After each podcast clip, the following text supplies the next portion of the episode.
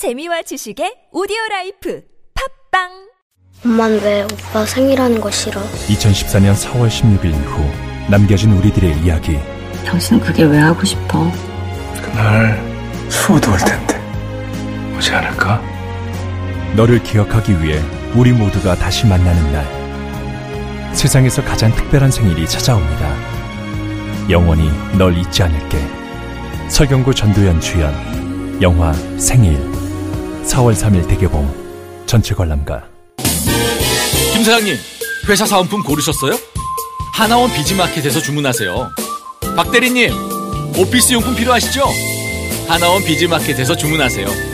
사은품과 오피스 용품을 하나로 저 지진이와 함께 하나만 기억하세요. 하나원 비즈마켓 지금 검색하세요.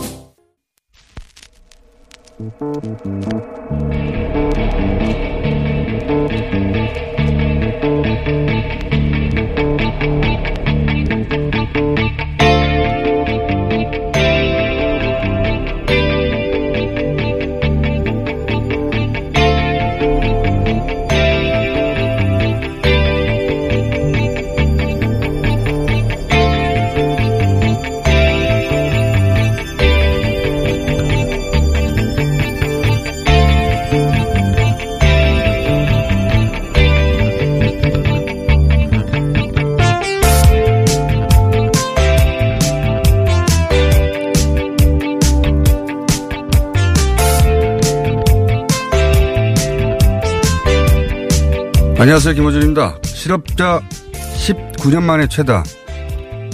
50대 실업자 역대 최다. 단기 노인 알바만 늘어나. 지난 2월 통계청이 발표한 고용 동향을 연합을 비롯한 보수 경제지들이 보도한 기사 제목들입니다. 연합은 이 고용 동향 통계 관련해 50대 실업자 수가 통계 작성한 1999년 6월 이후 가장 많았다고 보도를 했습니다. 그런데 건대 최백은 교수는 50대 취업자도 최다며 이럴 경우 고용률과 실업률을 참고해야 하는데 고용률은 역대 두 번째로 높고 50대 경제활동 참가율은 역대 최고를 기록했다며 긍정적으로 해석할 지표를 정반대로 보도했다고 지적을 했습니다. 65세 이상 고용률이 18개월 연속 상승한 수치를 놓고는 정부가 노인 알바만 늘렸다는 보도에 대해서는 민간 시장에서 풀타임 일자리를 구하기 힘든 연령층에 정부가 공공 일자리를 안 만들어주면 그럼 그분들은 굶어 죽으라는 거냐고 최 교수는 대묻습니다. 각종 통계 수치를 자신들에게 유리하게 왜곡 해석하는 건 사실 정치가 오랜 세월 해왔던 수작이죠. 보수 집권을 바라는 보수지와 대기업이 주주거나 주 고객인 경제지들이 보도의 탈을 쓰고 활자로 정치를 해온 건 비밀도 아닙니다. 그 뻔뻔한 정도가 날로 심해질 뿐이지 제가 궁금한 건 연합입니다. 사실관계만 정확하게 보도하면 되는 국가기관 통신사 연합은 대체 왜 그러는가? 아시는 분 있나요? 김원준의 궁금증이었습니다.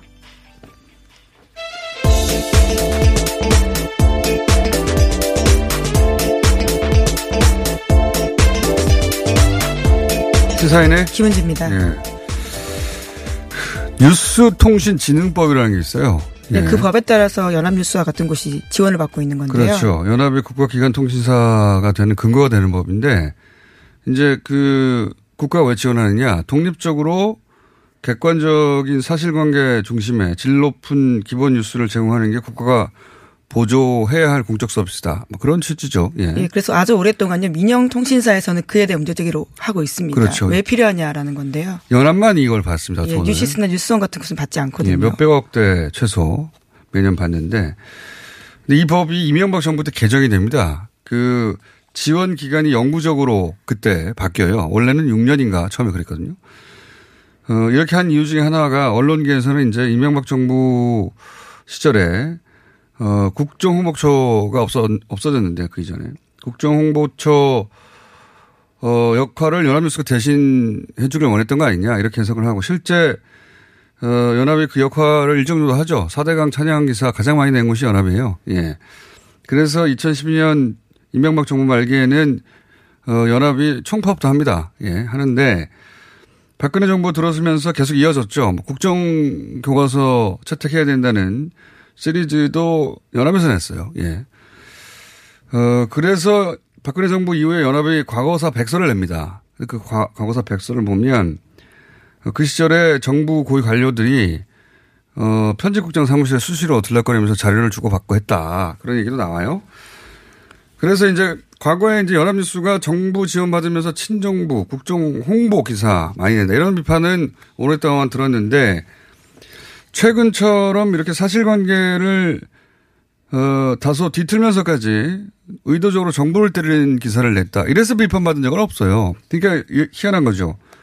보수지 경제지들이 왜 그러는지는 쉽게 이해가 가는데 정부 지원을 받으면서 연합이 왜 그러느냐. 친정부 기사를 연합이 내야 된다는 게 아니라 사실관계를 선택적으로 취합해서 어, 이런 기사를 내는 건 정말 신경 써서 일부러 해야 되는 거거든요. 공을 들여야 되는 겁니다. 어, 이렇게 할 게 이유가 뭔가 제 올해 상반기 연구 과제입니다. 네. 자. 과제까지 되신 건가요? 예. 과제가 얼마 전에 됐어요. 예. 자, 자체적으로 세탁했고. 자, 첫 번째 뉴스는 뭡니까? 네, 어제 박상기 법무부 장관과 김부겸 행정안전부 장관이 합동 기자회견을 열었는데요. 김학의 장자연 버닝썬 사건에 대해서 은폐부실 수사 의혹을 철저하게 규명하겠다라고 밝혔습니다. 특히 박 장관은 범죄 사실이 드러나면 곧바로 검찰 수사에 착수하도록 하겠다라고 하면서요. 현재 대검 진상조사단, 그러니까 검찰 과거사위와 함께 활동하고 있는 이곳은 수사권이 없기 때문에 여러 제약이 음. 있다라고 말했습니다. 그 법무부 장관, 행안부 장관이 합동 기자회견하는 건 제가 처음 본 것 같은데 그만큼 이 사건이 대중의 관심도 높고 사실은 어, 시기가 중요하잖아요, 시기가. 네, 그러니까 네. 검찰, 경찰이 왜 개혁돼야 되는지에 대한 아주 중요한 사례거든요. 그렇기 때문에 그렇죠. 중요한 기점에 서 있습니다. 공수처, 검경 수사권 조정도 다 연결돼 있고, 어, 그리고 김학의 장자연 사건이 이번 기회에 그 의혹이 해소되지 않으면 언제 다시 이런 기회가 오겠는가. 그렇죠. 정말 네. 쉽지 않게 온 기회고요. 과거에 묻어뒀던 사건들이 이제서야 다시 한번 진상을 드러내고 있는 겁니다. 어, 그리고 이제, 이제 조사단은 수사권이 없으니까 조사 다 끝난 다음에 2개월 있다가 어, 수사를 하는 게 아니라 만약에 필요하다면 곧바로 수사로. 네, 단서가 나온다면 음. 바로 할 수 있겠다라고 하는 건데요. 수사라고 하는 게 생물과 같기 때문에 단서가 나왔을 때 빨리 진행하는 게 맞습니다. 그렇죠. 그런 그래서 저희가 오늘 2부에서는 주진희 기자하고 손수호 변호사 두 분 모시고 이 사안은 자세히 짚어보기로 하겠고요. 관련해서 뭐 영장을 몇 차례나 기각했다 하는 보도들이 어제 저녁 어, KBS에 예. 나왔었는데요. 그러니까 검찰이 얼마나 이 수사를 막았는지에 대한 내용들입니다.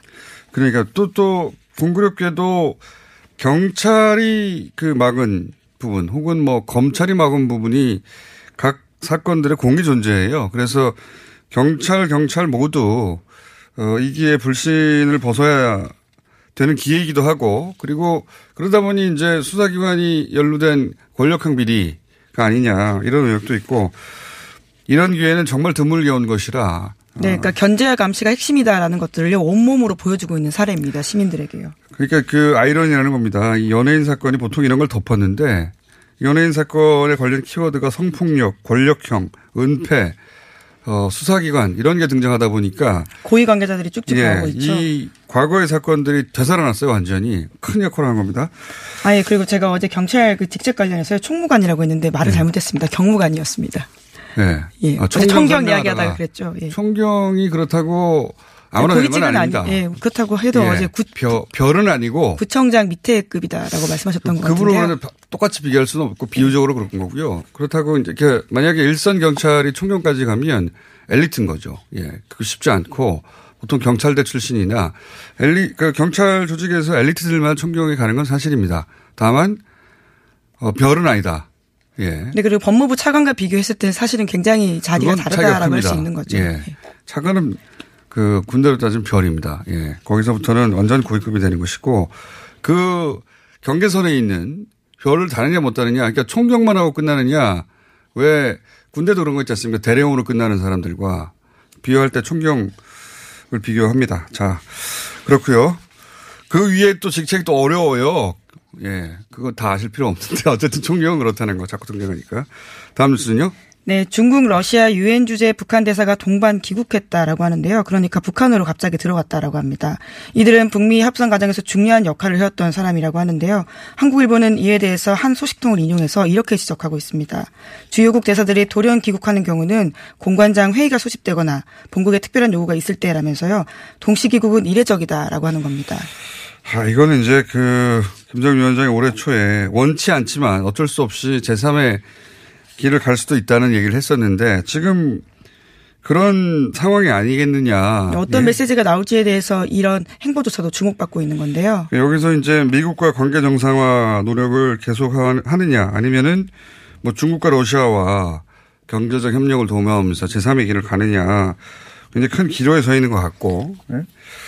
그 여기 이 회의가 다 끝나고 나면 이제 김정일 위원장의 메시지가 나오겠죠. 그거에 따라서 미국과 그 노력을 병행하면서 중국과 러시아의 관계를 과거와 다, 어, 다르게 다르게 할지, 할지, 예. 예, 경제적 관계를 대폭 어, 확대할지 네, 어떤 중심축에 서느냐에 굉장히 중요한 기로에 섰다고 볼 수 있는데요. 게다가 오늘 아침 한국일보 보도에 따르면 다음 달에 시진핑 주석의 방북도 유력하다라고 합니다. 그러니까요. 그러니까 지금까지는 미국과의 관계를 풀고 나머지를 해결한다 했는데 우선순위가 바뀔 수도 있고, 그러니까 미국과 관계를 끊, 끊겠다, 뭐 미사일 발사하겠다. 저는 이렇게 가지는 않을 거라고 부디 봅니다. 그러지 않길 바랍니다. 시민의 예. 한 사람으로서요. 그걸 이제 분, 그 북한에서 계속 얘기했던 정, 정상 완전한 정상 국가로 가는 국제사회 일원이 되는 길과는 다른 길이니까. 하지만 그 미국만 바라보고 매달릴 수는 없는 거 아니냐 이런 분위기가 분명히 있을 거라고 봐요. 예. 자 어, 그런 상황이고요. 다음 뉴스는요. 예, 그리고 어제 저녁 JTBC에서 눈에 띄는 기사가 나왔는데요. 2차 북미 정상회담이 결렬된 거에 대한 배경이 폼페이오 장관이 있다라고 하는 겁니다. 회담 결렬 직전에 그런 카드를 꺼낸 건 폼페이오 장관이었고 트럼프 대통령에게 적극적으로 이에 대해서 제안했다라고 합니다. 어, 저도 이 보도는 봤는데, 예. 뭐 이게 이제 익명발, 이런 민감한 뉴스는 반쯤 접고 들어가긴 합니다. 왜냐면은, 어, 의도를 가지고 진짜 가짜를 섞어서 일부러 그런, 어, 익명발, 어, 보도를 내기도 하거든요. 그 네, 누군가가. 실제로 이 기사도요. 미국 행정부 관계자들을 만나고 온 외교 소식통에 따르면이라고 되어 있긴 합니다. 그러니까요. 게다가, 어, 폼페이, 이런 보도를 반쯤 접고 참고만 해야 되는 이유는, 어, 이런 말을 할 수 있으려면 폼페이와 볼턴을 동시에 관찰하면서 누가 더 트럼프에게 적극적으로 그런 제안을 했는지 알 수 있어야 되는데 그런 사람은 트럼프 본인밖에 없어요.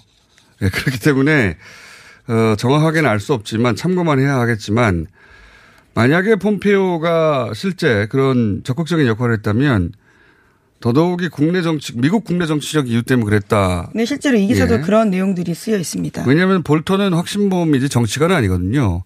국내 정치가 어떻든 간에 북한 때려잡자는 주의자고 폼페오는 이제 상원 출마하던 노리고 네. 대통령 노린 사람이라 주의 출신이죠. 예. 국내 정치적 상황을 봤을 때 지금 이 정도로는 우리가 국면 돌파가 안 된다 이런 조언을 만약 했다면 볼턴이 아니라 폼페오가 했을 수도 있죠. 하지만 어 반쯤은 접어서 참고만 해야 될 뉴스인 것 같긴 합니다. 왜냐하면 트럼프 대통령 본인이 두 사람 중에 이 사람이 더 적극적이었어 하기 전까지는 누가 알겠습니까 정확하게. 예. 어쨌든 중요한 건 볼턴이든 폼페오든 각자 다른 이유를 하더라도 지금 당장은 미국이 이렇게 한 번에 딜하자 이런 메시지밖에 낼 수 없는 상황이라는 게 분명한 것 같습니다. 자 다음은요. 네, KT에 특혜로 입사했다라는 의혹을 받고 있는 김성태 자유한국당 의원의 딸이 있는데요. 6년 전 채용 당시에 아예 원서를 내지 않았었다라고요. 어제 저녁 JTBC가 보도했습니다.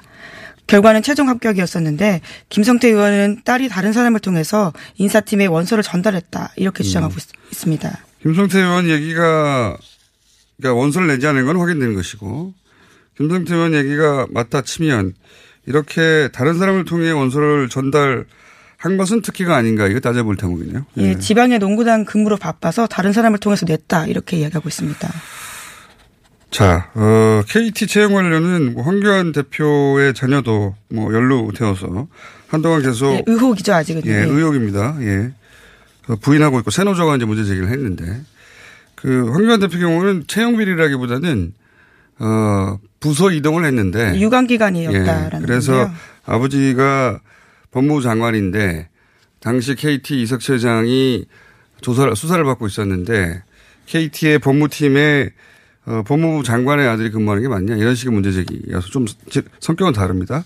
어쨌든 그 노조도 나서고 어, KT 채용 관련 의혹이 마, 많이 거론돼서 한동안 계속 이어질 뉴스인 것 같고요. 하나 정도 더 하면 끝날 것 같습니다. 네, 브렉시트 관련된 소식인데요. 브렉시트. 네, 영국 하원에서 세 번째 승인 투표가요. 네. 표결 하루를 앞두고 하원 의장 직권으로 거부됐다고 합니다. 네, 그러니까 이번에는요 표결조차 못 갔다라고 하는 그러니까요. 건데요. 메이 총리의 어떤 승부수가 또다시 통하지 않은 거죠.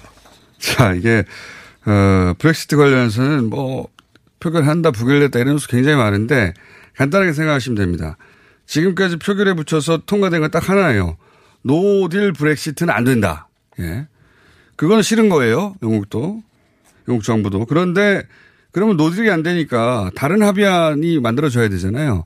다른, 다른 합의안은 모조리 다 번번이 부결돼- 무산됐습니다. 예. 부결되거나 아예 표결에도 이르지 못했다. 이렇게 되면은 그냥 그냥 원치 않는데 no deal Brexit가 될 수도 있다는 우려도 있고 왜냐면은 이게 이제 EU가 연장을 받아줘야 되는데 영국 정부가 지금 문제 해결 능력이 있느냐 이렇게 바라봐서 만약에 연장을 안 해주면 그냥 원치 않는데 노딜 브렉시트가 되는. 네, 그리고 상황이 쉽지 않기 때문에요. 전체 만장일치가 필요한 표결이라고 합니다. 네. 그래서 이제 영국 정부가 20세기, 20세기 통틀어서 최고의 바보 같은 결정을 했다고 전문가들이 계속 얘기하고 있는 거고요. 출구가 없습니다, 현재까지. 자, 오늘 여기까지 하겠습니다. 시사인의 김은지였습니다. 감사합니다.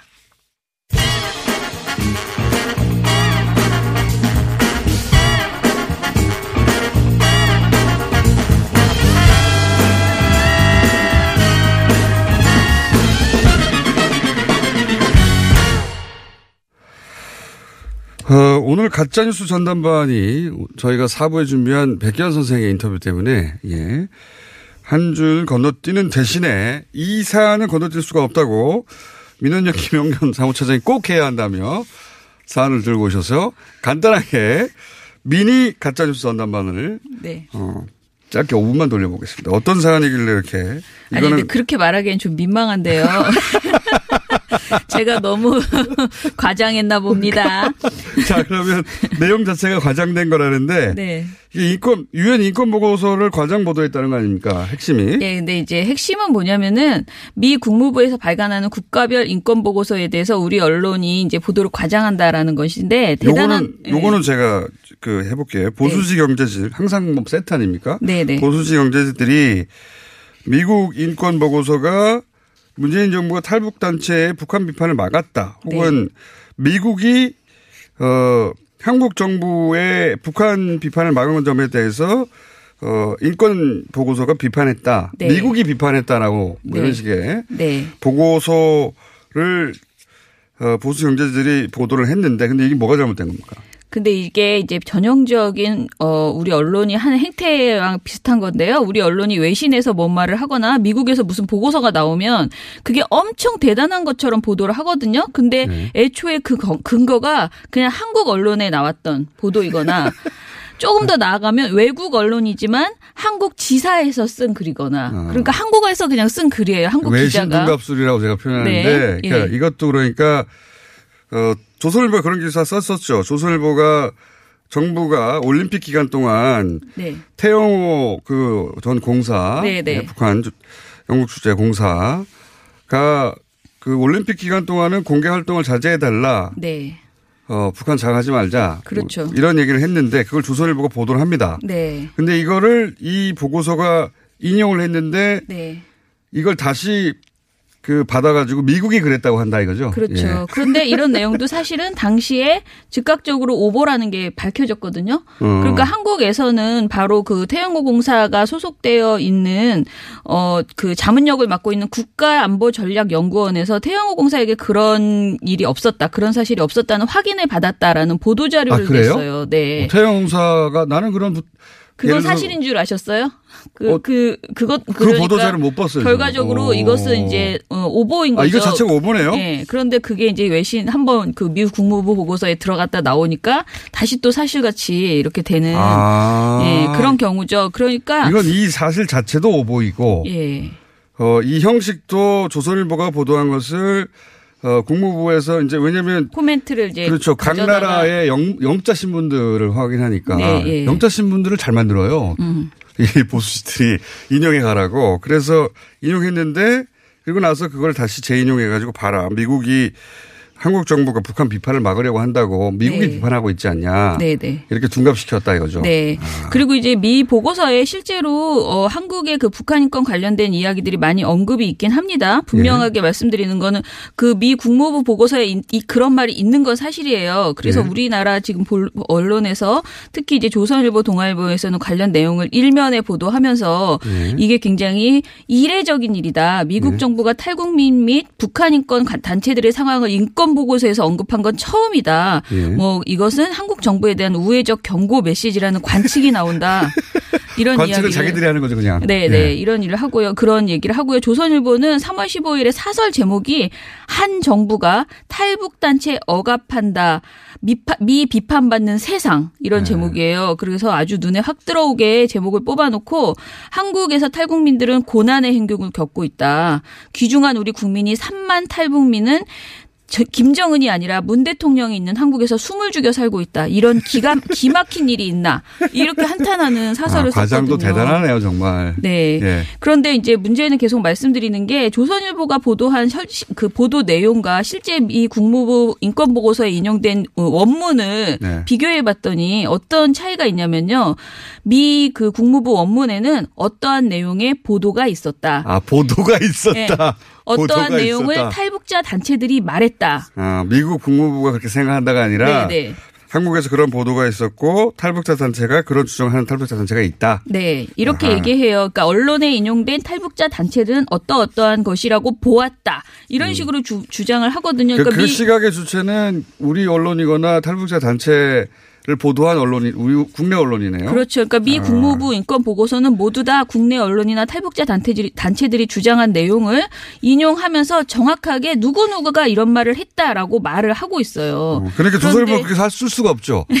왜냐하면 자기들이 그렇게 써 썼으니까 자기들이 그렇게 말했다고 할 수가 없잖아요. 예, 그렇죠. 그러니까 백보 양보해서 미 국무부가 그거를 인용해서 보도한 건 사실이니까 뭔가 미 국무부의 의도가 있긴 하겠지만은 예. 이것을 가지고 국무부 보고서에 실렸다는 이유만으로 그 정보가 엄청난 권위 있는 정보라도 되는 것이냐, 미 국무부가 엄청 우려를 하고 있는 것이냐, 크게 끼우는 것은 과장이다라고 생각합니다. 나머지 그러면 나머지 분량은 뭡니까? 이게 몇 페이지나 이게 이, 네. 그 국무부 인권 보고서의 남한 파트가 전체 31페이지더라고요. 이번에 나온 네. 게. 그런데 보수 언론이 인용 보도한 내용은 모두 합쳐봤자 한 페이지가 안 됩니다. 나머지는 뭐예요? 남은 30페이지에는 국가보안법을 인권 침해 사례로 지적하는 대목이 있고요. 이건 절대 보도 안 하죠. 예, 그리고 여성 인권 문제를 다룬 부분이 두 페이지 반, 난민 불인정 문제가 한 페이지, 노동 문제를 다룬 게 일곱 페이지 반이나 됩니다. 그런데 이런 내용들은 거의 보도가 되지 문제는 않았어요. 뭡니까?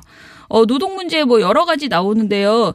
어, 최근에 저희 이제 그 노동 관련돼서 여러 가지 일들을 진행, 예, 네, 파업 파업권이 보장되지 않는다. 사실 한국의 노동. 이런 거 보도 안 하죠. 네, 네. 이런 거 나오지 않아요. 이런 거 경제지 절대 보도 안 하죠. 네.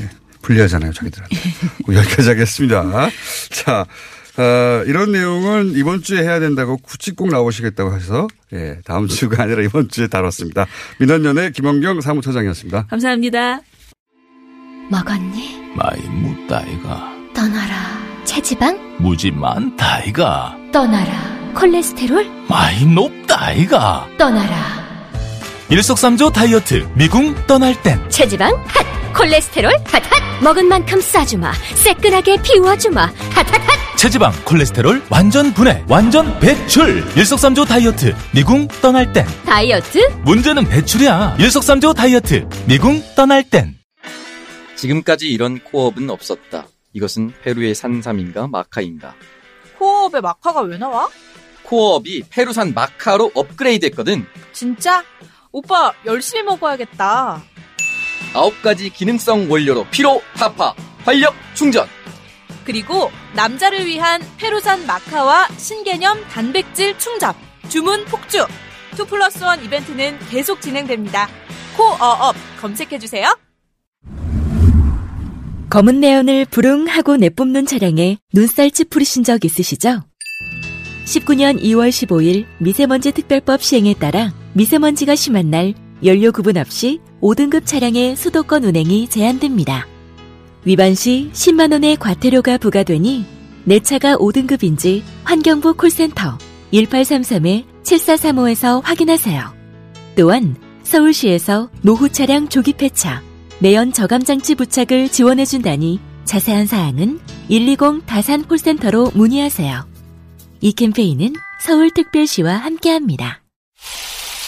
아 시원하다 오빠 나 오빠 로션 좀 안 돼. 저번에도 쓰고 가져갔잖아. 오빠 거 엄청 좋던데 얼굴이 환해지는 게 남자 화장품이 왜 이렇게 좋아? 갈색병 원료, 명품 bifida가 고함량으로 들어가 있다네. 오빠 이거 바르고 얼굴 엄청 환해졌잖아. 아 그게 다 로션 덕분이었구나 빨리 내놔 나 좀 쓰게 바르는 순간 살아나는 환한 얼굴. 여자가 탐내는 남자 로션 헤이브로 men's 브라운 올인원 로션 지금 포털에 헤이브로 검색하세요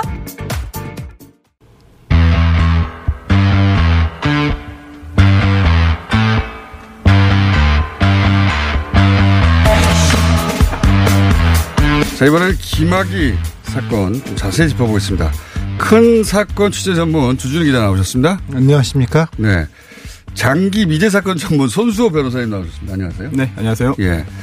손수호 변호사님은 같은 시간대 지금 하고 있는 CBS의 대표적인 어, 시사 프로 김현정 뉴스쇼에서 탐정으로 활동하고 계시죠? 네, 제가 그동안 여러 차례 그 섭외 요청을 거절해가지고 예. 죄송한 마음에 오늘 한번 출연했습니다. 네, 대신을 때리고 나오셨습니다. 자, 활약을 기대하고요. 자, 어, 요 사건 저희가 한번 처음부터 쫙 훑어보겠습니다. 우선 주진우 기자, 어, 김학의 전 처관은 어떤 인물이길래 어, 박근혜 정부 초대 법무부 차관이 된 거냐 여기서부터 한번 시작해 볼게요. 네. 박근혜 정부에서 김학의가 가장 중요한 검찰 인사였어요.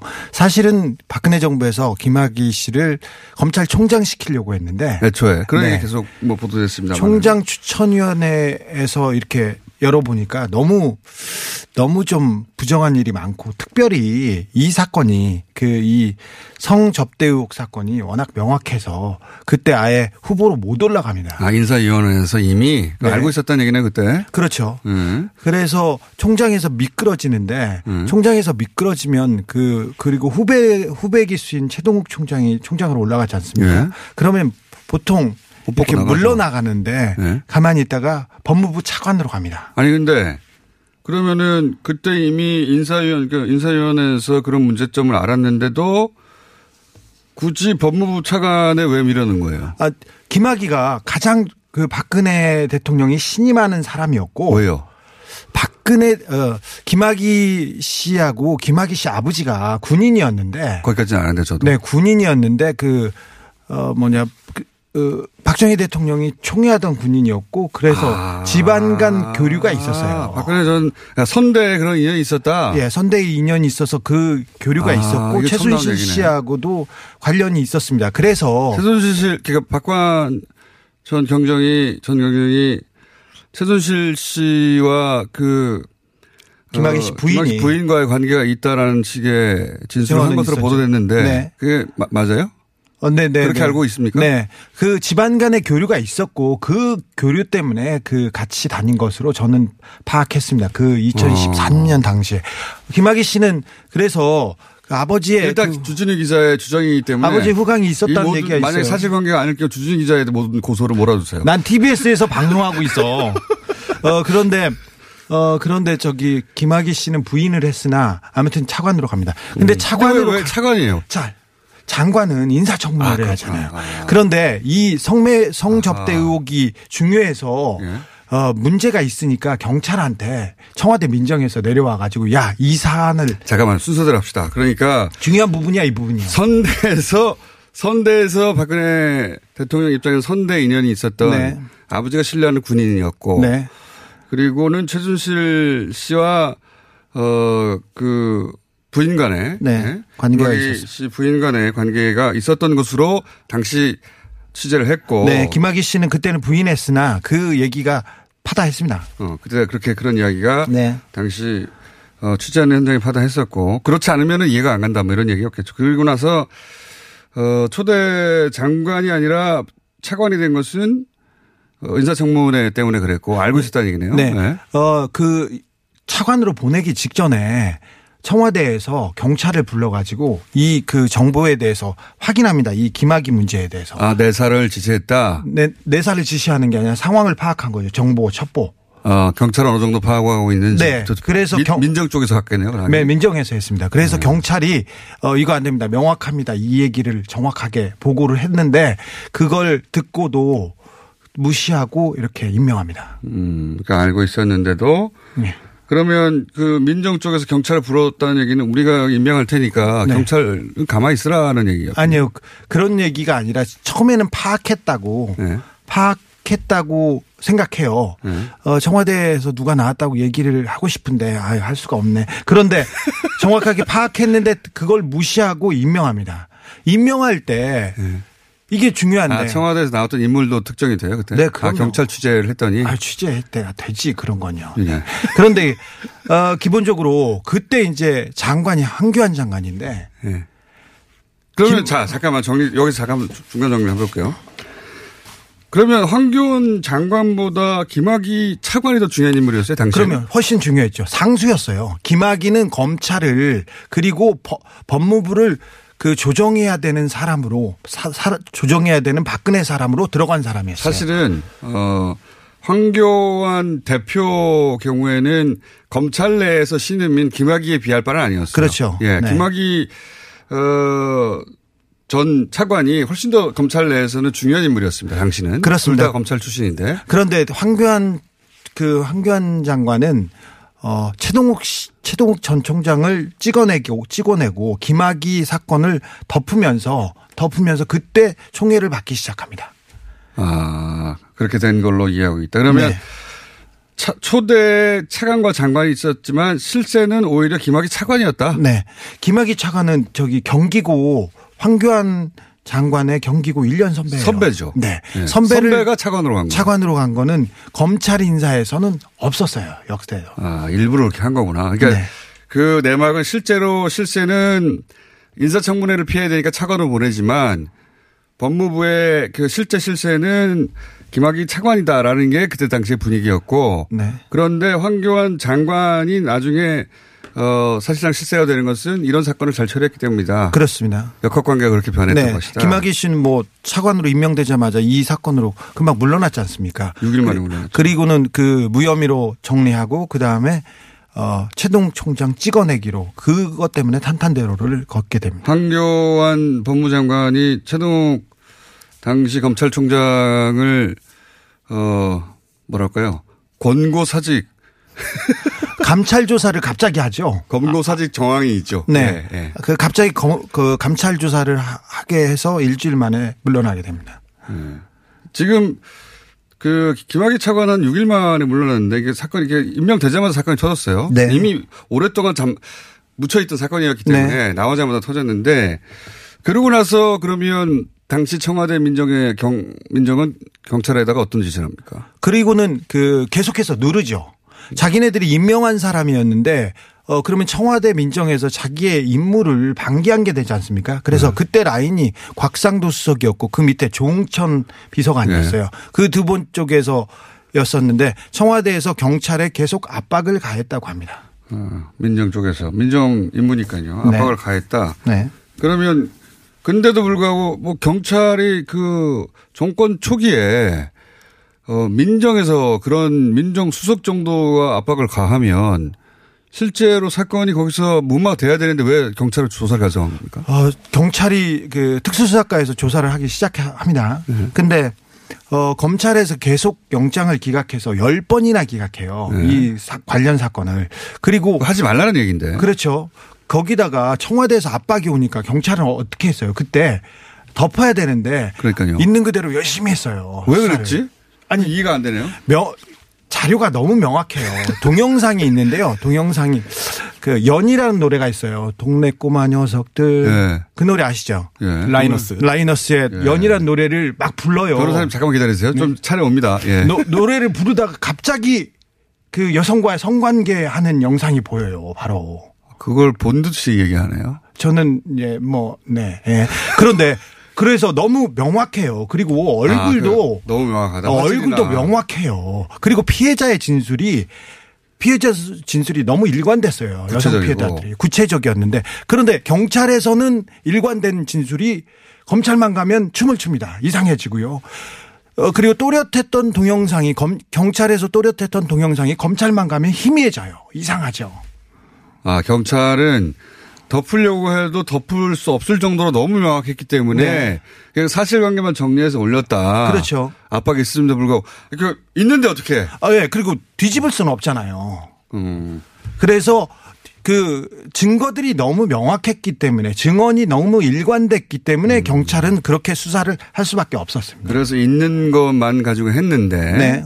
근데 계속 이제 막았고 이제 최동욱 검찰 그러니까 검찰총장 계속 얘기했는데 자유한국당 쪽에서는 이거 최동욱 총장이 막은 거다라는 식의 프레임도 지금 등장합니다. 그때는 검찰이 검찰 에서 검찰이 아니라 경찰이 수사를 하고 있었고요. 최동욱 총장이 어 물러난 후에 네. 1차, 2차 그 무혐의 처리를 한 거예요. 그래서 그러니까 최동욱 총장은 멀죠. 이 사건하고는 거리가 멉니다. 그때 당시 최동욱 총장이 주력했던 거는 국정원 댓글 사건. 네, 그렇습니다. 국정원 댓글 사건 때문에 밀려나셨죠. 네, 잘렸죠. 네. 국정원 사건 때 그, 그걸 밀어내는데 이제 황교안 당시 법무부 장관이 역할을 했다. 네, 큰 역할을 했죠. 그때 점수를 땄다. 네, 그렇습니다. 자, 아, 그리고 실제 무혐의 처리한 건, 기- 어, 그 후임인 김진태 총장 때 실제 무혐의가 처리가 됐긴 했죠. 그렇습니다. 예. 그때는 여성의 진술을 그 마구 흔들어 가지고 무혐의 처리를 합니다. 어, 일관됐던 진술이 갑자기 바뀌기 시작했고요. 그 다음에는 어, 시점, 최초 만난 시점, 동영상을 언제 찍었냐 이런 걸 게- 계속 추궁해서 여자의 진술을 흔들어서 여성이 진술 신분성을 네. 없다고 이렇게 얘기합니다. 그 당시 조사를 했던 그 경찰 관계자도 아시겠네? 그죠? 알죠. 그럼 다음 시간에 같이 나와주세요. 아니, 그러면 안 되고요. 아니, 직접 조사했던 경찰 관계자가 나오면 확실해지겠네. 이건 지금 법무부 장관 대통령이 직접 얘기하고 있는데 좀 나올 수 있죠, 이제. 그 정도면. 꼭 여기 나와야 되는 건 아니죠. 또. 요- 기왕이면 여기 나오면 좋죠. 예. 왜? 자, 여기까지 해놓고. 자, 어, 이 사건이 그러면 묻혔어요. 이렇게 권력에 의해서. 이제 변호사님 등장한 차례입니다. 네. 이렇게까지 묻혔던 게 웬만하면 다시 올라올 수가 없는데 다시 수면 위로 올라오게 됩니다. 이 과정이 어떤지 좀 설명해 주세요. 음, 일단 처음에 어, 첫 번째 불기소 처분이 나오고요. 네. 또 고소인이 등장했지만 또 두 번째 불기소 처분이 아, 나옵니다. 네. 하지만 계속해서 경찰 내부에서도 실제 수사했던 경찰들이 계속 의문을 제기하고 있었어요. 네, 이상하니까. 말이 안 되니까. 예, 계속 그 의문을 제기하고 있었고 또 영상이라는 게 네. 수사 과정에서 모든 사람들이 다 보지는 않습니다. 하지만 본 사람이 존재하는 거거든요. 그렇죠. 예, 네, 그렇다면 심지어는 주진우 기자까지 본 것으로. 너무 명확해요. 네, 그렇죠. 그렇기 때문에 그 이야기가 뭐 어, 검찰이 불기소 처분 내렸으니까 끝이야. 이렇게 뭐 사법적으로는 네. 수사 단계에서는 덮어질 수가 있어도 그 사실 자체가 없어지는 건 아니거든요. 예. 그렇기 때문에 결국은 아 이런 그 결국 이 단계까지 온 것으로 보이고 근데 이제 그걸 촉발시킬 사건이 있잖아요. 그, 그 건설업자 윤중천 씨 아내가 네. 고소를 하게 되지 않습니까? 그렇습니다. 이게 2012년인데요. 어, 고소하는데 간- 당신은 간통죄가 있었어요. 예. 그래서 간통죄로 고소를 합니다. 그러니까 윤중천 씨의 건설업자 윤중천 씨의 부인이 네, 남편을 합니다. 예, 남편을 고소하는 건데요. 남편을. 네, 간통죄의 그 성질상 상간녀가 있어야 됩니다. 그렇죠. 간통죄는. 그런데 그 상간녀로 지목당한 여성 사업가가 있어요. 예. 근데 그 여성 사업가는 이렇게 주장한 거죠. 아, 무슨 간통이냐. 네. 내가 오히려 윤중청, 윤중청 씨한테 어, 강간을 당한 거다. 네. 그리고 그 후에 그 영상을 가지고 내가 협박을 당해서 돈까지 뜯겼다. 음. 라고 주장을 한 거예요. 그러니까 이게 상간년 줄 알고 그 윤중천 씨는 안준수 씨의 부인은 고소를 했는데 왜냐하면 영상을 네. 보게 된 거죠 우연히. 그렇죠. 근데 알고 봤더니 그 영상 속에 그 모 여성은 그게 아니라 내가 강간을 당한 것이다. 네. 그러면서 그 여성 사업가가 오히려 윤준청 씨를 고소합니다. 아, 상황이 굉장히 복잡하게 겁니다. 됐죠. 그리고 또 영상의 발견 과정도 굉장히 좀, 어, 참 쉽게 상상하기 어려운데, 예. 어, 이 여성 사업가의 소, 여성 사업가 소유 자동차가 예. 아, 원주 별장에 있었어요. 그런데 이제 그 차가 왜 거기 네, 있습니까? 뭐 여러 가지 사정에 의해서 그런데 그 자동차를 찾아오기 위해서 또 제3의 인물에게 부탁을 합니다. 여성 사업가가. 예. 그래서 그거를 찾아오는 거죠. 찾아오는 과정에서 그 자동차 안에 CD가 있었습니다. 예. 그 CD를 여성 사업가에게 보내게 되고요. 근데 네. 그 CD에 여러 가지 영상들이 담겨 있었던 것이죠. 자기 모습도 있었죠. 그래서 놀랬던 것이고. 그렇습니다. 그리고 그 사실을 접하게 된 경찰이 아, 어 이거는 이상하다. 라고 해서 그 원주 별장에 대한 압수수색을 아, 진행을 했죠. 최초가 그렇게 시작된 겁니다. 그렇습니다. 그게 이게 예를 들어서 뭐 묻혔던 사건을 기자 혹은 검찰 혹은 경찰이 다시 끄집어낸 게 아니라 이렇게 의외의 곳에서 터져가지고 나비 효과로 여기까지 온 거예요. 그러면서 영상을 확보하게 된 거죠 수사기관이. 그렇죠. 경찰이 예. 일단 확보를 했고요. 어, 경찰 최근에 직전까지도 얼마 전까지도 경찰청장이 또 영상 이야기를 했잖아요. 네. 그래서 3월에 확보한 영상이 있고 5월에 확보한 영상이 있다. 네. 근데 3월에 확보한 영상은 좀 화질이 좋지 않아서 국과수에 좀 맡겼는데 네. 5월에 확보한 영상은 뭐 육안으로 확인해도 충분할 정도로 뭐 선명했다. 화질입니까? 네. 뭐 그런 이야기를 했는데 CD에 있는 거를 네. 3월 영상은 그 그걸 찍은 영상이었어요. 휴대전화로 네, 휴대전화로 아. 찍은 영상은 화질이 좋지 않았고요. 네. 원래 영상은 화질이 좋았던 거죠. 원본이었군요. 네. 근데 이렇게 영상이 존재하다 보니까 경찰 입장에서도 뭐 당연히 뭐 원래 뭐 영상이 흐릿해도 당연히 수사를 하는 거는 의무이기 때문에 해야 되는 네. 건데 이렇게 굉장히 좀 그 당시 상황에서 그 상황 상황을 좀 고려한다면 더더욱 굉장히 좀 민감한 사안이잖아요. 워낙 그런데도 수사를 진행한 거죠. 영상이 확실하니까 음성 분석이나 이런 게 다 필요 없었던 거네요. 네. 어, 노래를 부르고 관계를 하는데 그 앞에서 네. 그 카메라로 찍고 있어요. 대놓고. 네. 그러니까 그러면 촬영도 분명 인지하고 있었던 거예요. 음악 서로. 프로 있지 않습니까? 예. 보통 음악 프로에서 가수가 노래 부르고 있으면 카메라맨이 가서 앞에서 계속 움직이면서 찍지 않습니까? 예. 그거 연상하면 됩니다. 경찰은 음성 어. 분석도 맡겼습니다. 그 결과도 나왔죠.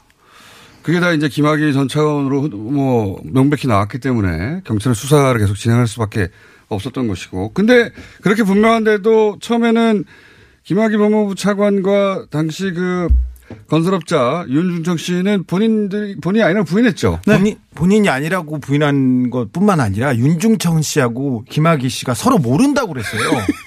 서로 모른다고 하고 김학의 씨는 김학의 전 차관은 그 원주에도 간 적도 없다고 계속 거짓말을 했어요. 아. 예 거짓말을 해요. 처음부터. 음, 예, 그렇습니다. 그, 어, 그 거짓말이 지금도 유지가 되고 있는 것이고요. 아, 지금도 네. 모르는 사이고 간 적도 없다고 하고 있는 아, 거예요. 왜냐면 과거의 이야기 후에 그 후에 후속 발언이 없기 때문에 여전히 그 입장이 유지된다고 볼 수 있는 것이죠. 과, 과거 사위에서 조금 바뀌었어요. 이번에 윤중천 씨가 예. 자긴 친분은 있다.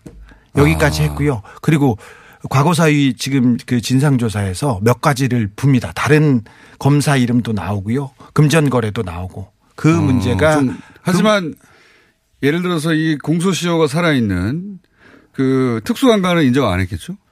어, 그 부분에 대해서는 아니 그 특수강간에 대해서는 윤준영천이 아니라 지금 김학의 씨로 지금 특정되어지고 있기 때문에 어, 그런데 그 특수강간은 김학이, 윤중천이 함께 강간을 그러니까 했다. 뭐 그런 혐의를 두명 것이죠. 예, 예, 특수강간이 그렇습니다. 되니까 또. 근데 그것까지는 인정을 하면 자기가 공소시효가 살아있는 게 그거죠. 인정을 하지 않겠죠. 예. 예, 나머지 부분은 설령 도덕적인 타격이 있다 하더라도 형사처벌로 이어지지 않을 텐데 예. 그 특수강간 부분은 인정하게 되면은 바로 수사 진행되고 처벌 가능성이 뭐 명확하기 때문에 그 부분은 인정 안 할 겁니다. 그 여기서 이제 그 빠져나간 이유 중에 하나가 여성이 진술을 번복했다고 해가지고 빠져나갔는데 그 해당 여성이 사실은 나중에 그 얘기를 했죠. 본인이 왜 진술을 번복했는지 이유가 뭐라고 했습니까? 네, 우선 첫 번째 수사 당시에 경찰이 30명의 여성들을 다 만나서 얘기를 들었는데요. 어, 아, 실제 거기 등장한 사람 다 만났다. 네, 그렇죠. 경찰 주장에 따르면 다 만났다고 합니다. 예.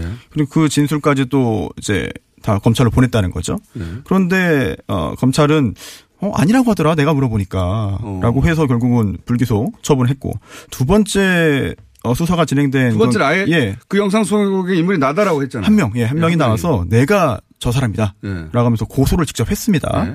어, 그런데 이 검찰에서 수사를 했어요. 그런, 어, 이 두 번째 고소인을 조사를 하는데 진술이 믿을 수, 진술을 믿을 수 없다고 본 거예요. 그러니까 왜 믿을 수 없다고 본 겁니다. 첫 번째는 아니 아, 첫 번째 아니라고 검찰에서 아니라고 했는데 왜 이제 와서 맞다고 바꿨느냐? 예. 그게 뭐 믿을 수 없다라고 한 것이고요. 그리고 또 어, 영상 영상만 봐가지고는 사실 강간을 입증하는 데는 좀 어려움이 있었을 것 같아요. 어, 영상에서 짧고 그렇습니다. 뭐 그 강간 장면을 네. 직접 촬영한 게 아니기 때문에 네, 그렇기 때문에 설령 영상이 있다 하더라도 바로 아 이렇게 특정을 해서 어, 강간이 있었습니다라고 보기 아, 힘들지 않았을까 그런 생각이 들고요. 결국은 근데 그것은 직접 강간이 아니더라도 여성이 네. 그런 상황에 처했다는 걸 그 입증하는 정황이잖아요, 정황. 그렇죠. 정황은 되죠. 하지만 어 강간이라는 굉장히 중요한 범죄를 입증하기 위해서는 증거가 좀 명확히 있어야 되는데 검찰 입장에서는 검찰은 그걸 이제 반장을 구멍으로 갔다. 그렇습니다. 어허. 여성이 번복한 이유는 뭐 번복했다기보다는 처음에는 아니라고 했던 건 뭐 수치심이나 공포심 이런 것 때문이었겠죠. 당연히. 어, 안 그래도 그 두 번째 수사에서 그렇게 이야기를 했어요. 아, 왜 첫 번째 수사에서는 검찰에서 아니라고 하더니 두 번째에서는 지금 고소까지 했냐? 라고 질문을 하니까, 아, 경찰에서는 맞다고 했지만, 검찰에서 나는 아니라고 번복을 했고, 그 이유는 무서웠다. 무서웠겠죠. 정말, 그 왜냐면 검찰에서 이야기하는데, 검, 전직 검찰, 진짜 법무부 차관에 대한 고위 그 공무원, 고위 검사였던 사람에 대한 이야기를 하는 거잖아요. 무서웠겠죠. 수사의 기술인데 또 너 언제 거기 갔었냐 그러면 몇 년 전 일이니까 기억에 착오가 있을, 그렇죠. 있을 수 있지 않습니까? 그래서 그 시점을 계속 깨물어서 그 그때 알리바이가 깨지고 그래서 여자가 굉장히 위축됐어요. 그러니까 검찰이 최초 만난 시점, 거기 간 시점 이런 거를 계속 따지다가 그게 원래 이제 사건을 묻어버리려고 할 때 수사의 기술이죠. 기술이죠. 네. 예, 사실. 그런 부분들은 이제 그 재판할 때 어, 피고인 측의 변호인이 변호인이 증인 신문할 때 쓰는 네. 그런 것들인데 오히려 객관 의무를 띠고 있는 검사가 뭐 물론 객관 의무를 띠는 검사기 때문에 사실을 정확하게 판단할 그런 책임과 의무는 있습니다만 그게 아니라 오히려 그 변호인에 가까운 그런 행동을 했다면 그 부분도 문제가 될 수가 있죠. 진술 신빙성을 처음부터 깨버리려고 네. 흔드는 전략이죠. 예. 그 검사 이름도 될까요? 좀 이따, 좀 이따가 끝나기 전에 한번 얘기하고 가시고요. 그런데 검사 이름도 될까요? 라고 하니까 얘기 생각나는 대목이 뭐냐면 그래서 첫 번째, 두 번째 다 무혐의가 났는데 첫 번째 무혐의를 내렸던 검사가 두 번째 또다시 배정했다면서요. 그렇습니다. 아, 특히 그 검사가 아, 김학의 전 차관이 인천지검장 근무할 때 같이 일했다. 부하 직원이었다. 네. 아, 물론 그한 한 곳에서 근무했다고 해서 인연이 있거나 뭐 친분이 있거나 또는 부정한 영향력을 받아서 영향을 받아서 행사했다라고 단정하기는 어려워요. 단정할 수도 있습니다. 왜냐하면 지검장이고 그 직업이 있었다면 부하가 맞지 않습니까? 근데 뭐 부하라 하더라도 뭐 이제 외압에 영향을. 받을 수는 있죠. 네 라고 뭐 단정하기는 어렵겠습니다만 어쨌든 그런 검사였고 또 첫 번째 불기소 처분 내렸는데 또그 검사에게 사건을 그럼 맡겼다는 점. 본인이 불기소했던 걸 뒤집으란 얘기인데.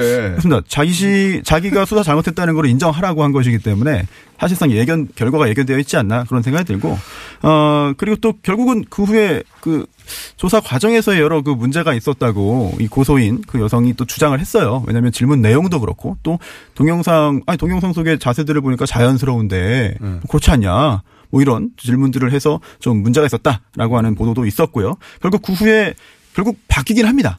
바뀌어서 최종적으로는 다른 검사가 이제 수사를 이어받았죠.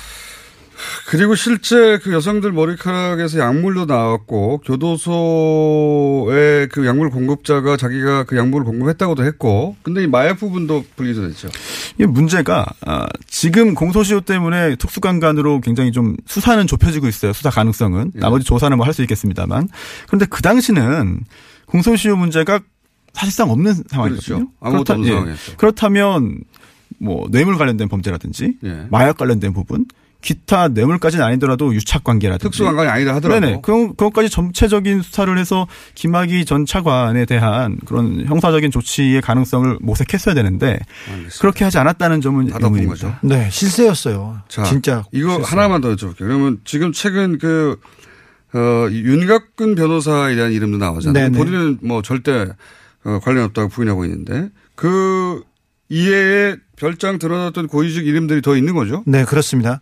어, 다른 부분에 대해서는 진술 안 하던 그 윤중천 씨가 그 친분이 있는 고위 법, 고위 검찰 인사를 얘기하기 시작했습니다. 김학의는 가장 가까운 사람이 아니었어요. 김학의를 그래요? 소개해 준 사람이 한상대 전 검찰총장인데 그분한테는 돈을 줬다고 진술합니다. 4천만 원 줬습니다.